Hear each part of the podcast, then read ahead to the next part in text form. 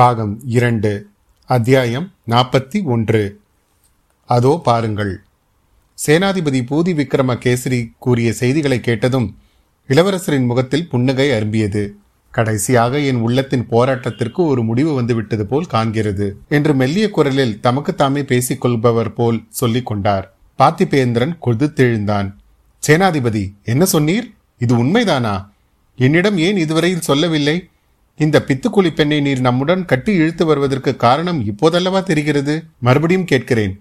பழுவேட்டரையர்கள் இளவரசரை சிறைப்படுத்தி வர கப்பல்களை அனுப்பியிருப்பது உண்மையா? என்று கேட்டான். ஆஹா!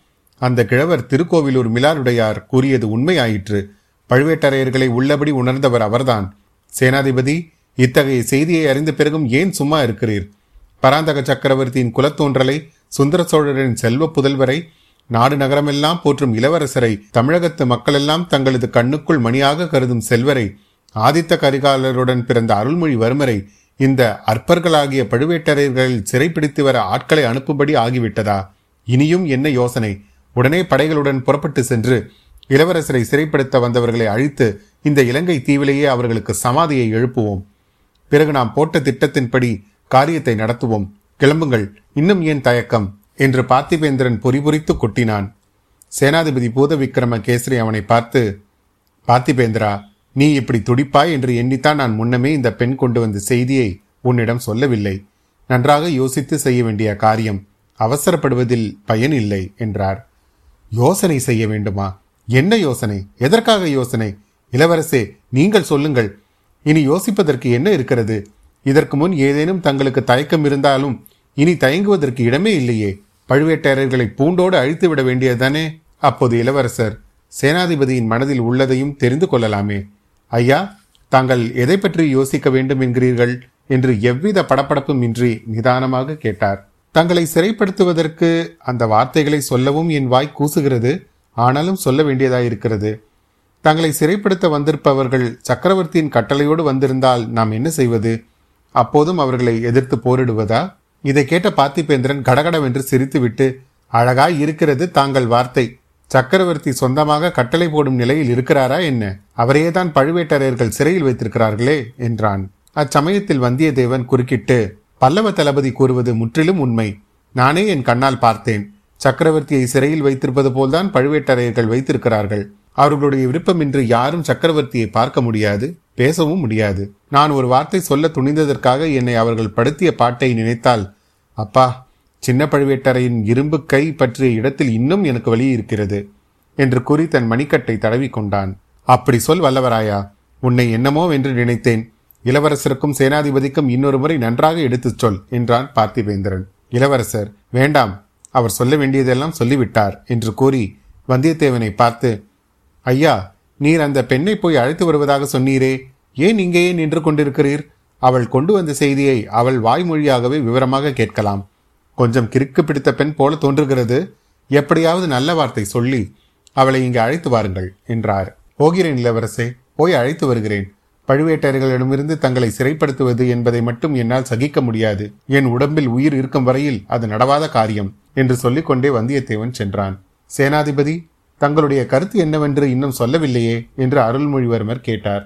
பழுவேட்டரையர்கள் அனுப்பியிருக்கும் ஆட்களை தாங்கள் சந்திக்கக்கூடாது பார்த்திபேந்திரன் கொண்டு வந்திருக்கும் கப்பலில் ஏறி தாங்கள் உடனே காஞ்சிக்கு போய்விடுங்கள். நான் தஞ்சாவூருக்கு போகிறேன்.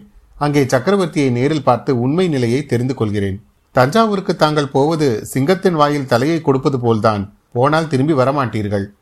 அப்படியே அங்குள்ள பாதாள சிறையில் போட்டு விடுவார்கள். சக்கரவர்த்தியை பார்க்கவும் தங்களால் முடியாது. என்ன வார்த்தை சொல்கிறாய்? என்னை சிறையில் அடைக்கக்கூடிய வல்லமையுள்ளவன் சோழ நாட்டில் எவன் இருக்கிறான்? சக்கரவர்த்தியை நான் சந்திக்கக்கூடாது என்று தடுக்கக்கூடிய ஆண்மை உள்ளவன் எவன் இருக்கிறான்? மேலும் அங்கே முதன் மந்திரி அனிருத்த பிரம்மராயர் இருக்கிறார். பிரம்மராயர் இருக்கிறார். இருந்து என்ன பயன்? அவருக்கே சக்கரவர்த்தியை பார்க்க முடியவில்லை. இதோ அவருடைய சிஷ்யன் நிற்கிறானே. அவன் என்ன சொல்கிறான் என்று கேட்கலாமே. சேனாதிபதி ஆழ்வார்க்கடியான் பக்கம் திரும்பி ஆம் இந்த வைஷ்ணவன் இங்கு நிற்பதை மறந்தே விட்டேன். திருமலை ஏன் இப்படி மௌனமாய் நிற்கிறாய்? சற்றுமுன் இளவரசர் சொன்னது போல நீயும் ஊமையாகி விட்டாயா என்ன? என்றார். சேனாதிபதி கடவுள் நமக்கு இரண்டு காதுகளை கொடுத்திருக்கிறார். வாய் ஒன்றைத்தான் கொடுத்திருக்கிறார். ஆகையால் செவிகளை நன்றாக உபயோகப்படுத்து பேசுவதை கொஞ்சமாக வைத்துக்கொள் என்று என் குருநாதர் எனக்கு சொல்லி இருக்கிறார் முக்கியமாக பெரிய ராஜாங்க விஷயங்களை பற்றி பேச்சுக்கள் நடக்கும் இடத்தில் அந்த விரதத்தை கண்டிப்பாக கடைபிடித்து வர சொல்லியிருக்கிறார். குருவின் வாக்கை நன்றாக நிறைவேற்றுகிறாய். நாங்களே இப்போது கேட்பதனால் சொல். உன்னுடைய யோசனை என்ன? எதை பற்றி என் யோசனையை கேட்கிறீர்கள் சேனாதிபதி? இத்தனை நேரம் பேசிக் கொண்டிருந்த விஷயமாகத்தான் இளவரசர் இப்போது என்ன செய்வது உசித்தம்? இலங்கையிலேயே இருக்கலாமா? அல்லது காஞ்சிக்கு போகலாமா? என்னுடைய உண்மையான கருத்தை சொல்லட்டுமா? இளவரசர் அனுமதித்தால் சொல்கிறேன். ஏதோ யோசனையில் ஆழ்ந்திருந்த அருள்மொழிவர்மர் ஆழ்வார்க்கடியானை ஏறிட்டு பார்த்து சொல் திருமலை தாராளமாய் மனதை விட்டுச் சொல் என்று தைரியப்படுத்தினார்.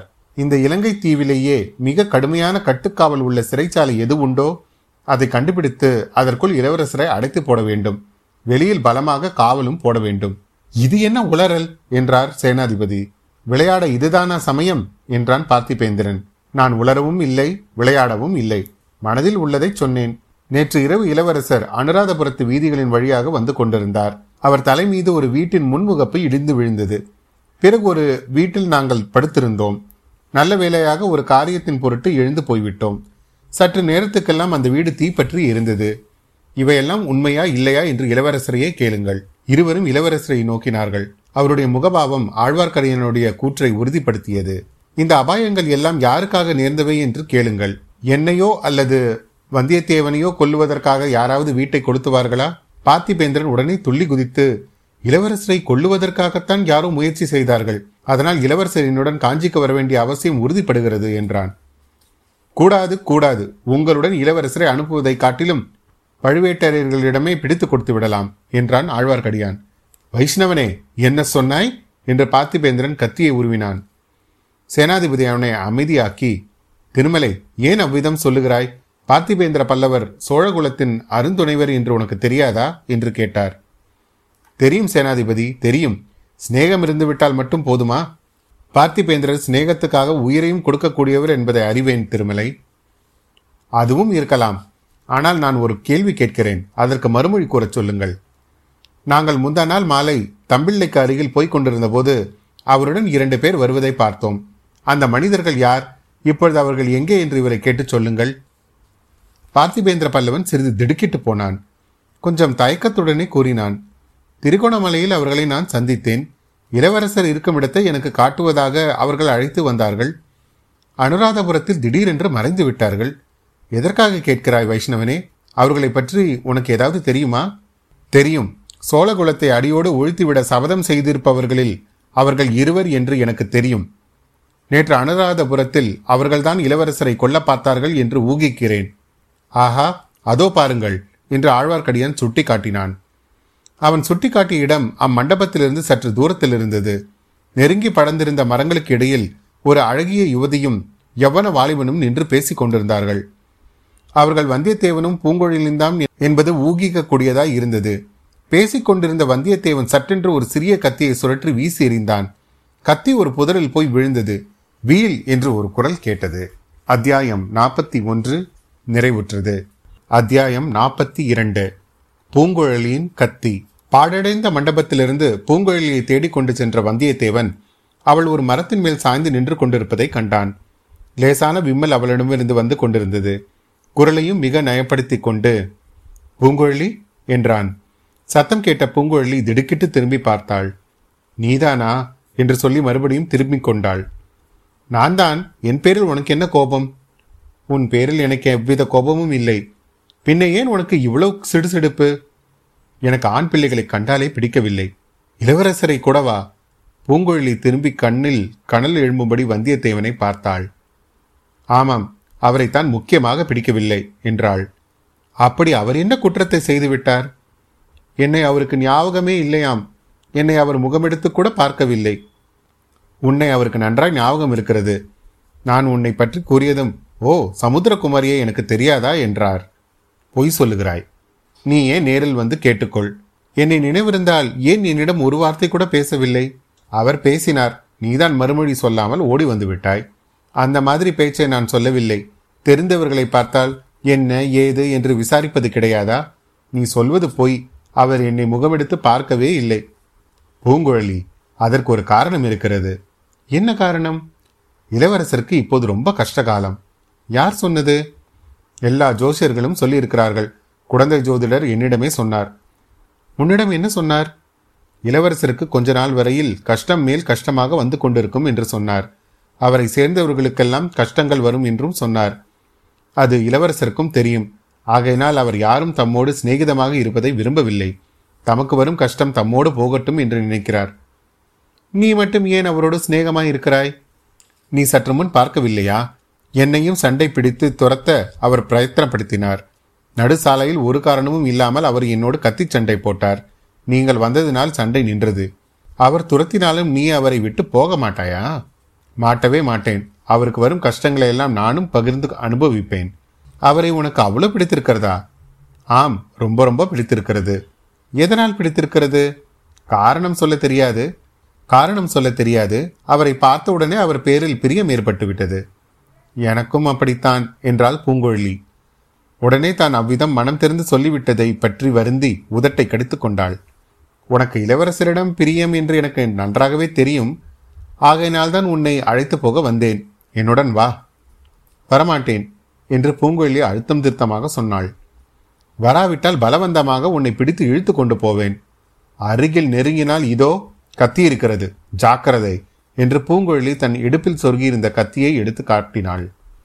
பாவி பெண்ணே எதற்காக என்னை குத்தி கொள்ள வருகிறாய்? இளவரசரிடம் உன்னை பற்றி ஞாபகப்படுத்தினேனே அதற்காகவா? நீ பொய் சொல்லுகிறாய் அவரிடம் என்னை பற்றி நீ ஒன்றுமே சொல்லவில்லை.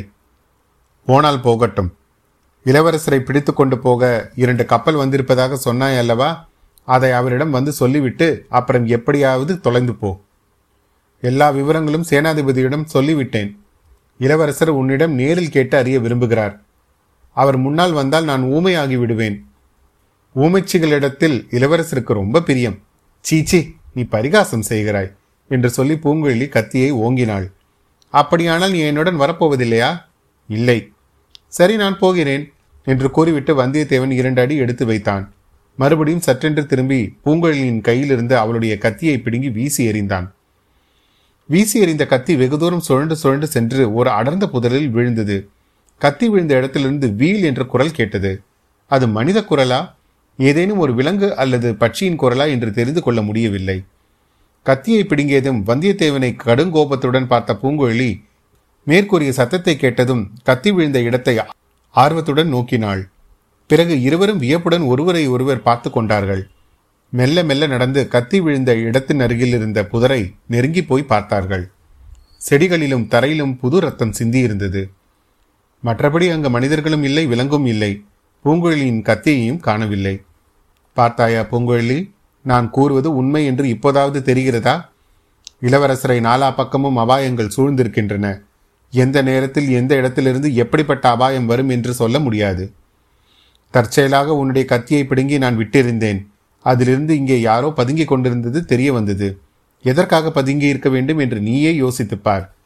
இளவரசரை சமயம் பார்த்து தீர்த்து கட்டுவதற்காகத்தான். கோடிக்கரைக்கு நான் வந்ததற்கு முதல் நாள் இரண்டு பேரை உன் அண்ணன் படகேற்றி அழைத்து போனதாகவும் அவர்களை பற்றி உனக்கு சந்தேகம் தோன்றியதாகவும் சொல்லவில்லையா? அதை ஞாபகப்படுத்திக் கொள் இப்படிப்பட்ட சமயத்தில் இளவரசரிடம் பிரியமுள்ளவர்கள் அவரை விட்டு போகலாமா?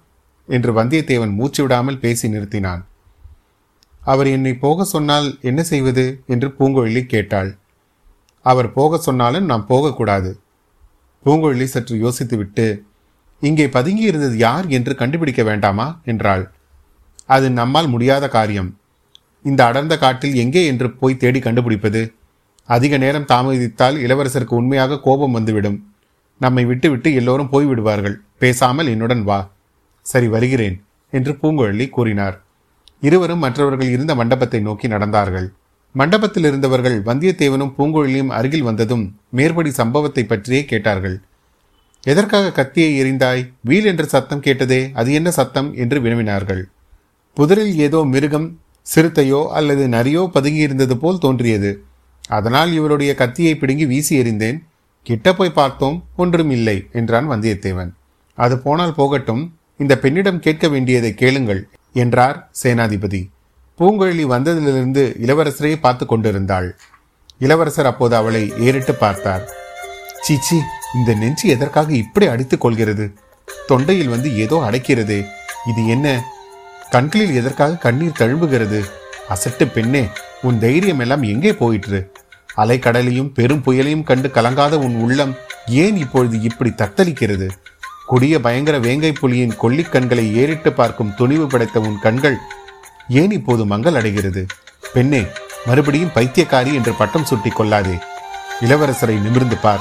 அவர் கேட்கும் கேள்விகளுக்கு கணீர் என்று மறுமொழி சொல்லு. உன்னை என்ன செய்து விடுவார்? கருணை மிகுந்தவர் தயாலு என்று உலகமெல்லாம் சொல்கிறதே. பேதை பெண்ணாகிய உன்னை இளவரசர் என்ன செய்து விடுவார்? சமுத்திரகுமாரி என்னை உனக்கு நினைவிருக்கிறதா? என்று அவர் கேட்டது ஆழ்கடலின் அடியில் இருந்து வரும் குரல் போல் அவள் காதில் துணித்தது.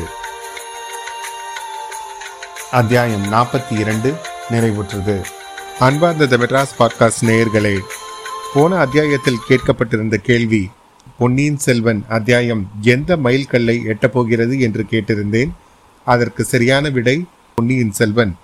நூறாவது அத்தியாயத்தை எட்டியிருக்கிறது என்பதே சரியான விடை. விடையை யூகித்து அனுப்பிய அனைத்து நேயர்களுக்கும் நன்றி. இந்த போட்டியில் வெற்றி பெற்றவர் திருமதி ராஜம் சந்திரபாலு சேலத்திலிருந்து. வாழ்த்துக்கள். மீண்டும் உங்களை அடுத்த அத்தியாயத்தில் சந்திக்கும் வரை உங்களிடமிருந்து விடைபெறுவது உங்கள் அசோக். நன்றி வணக்கம்.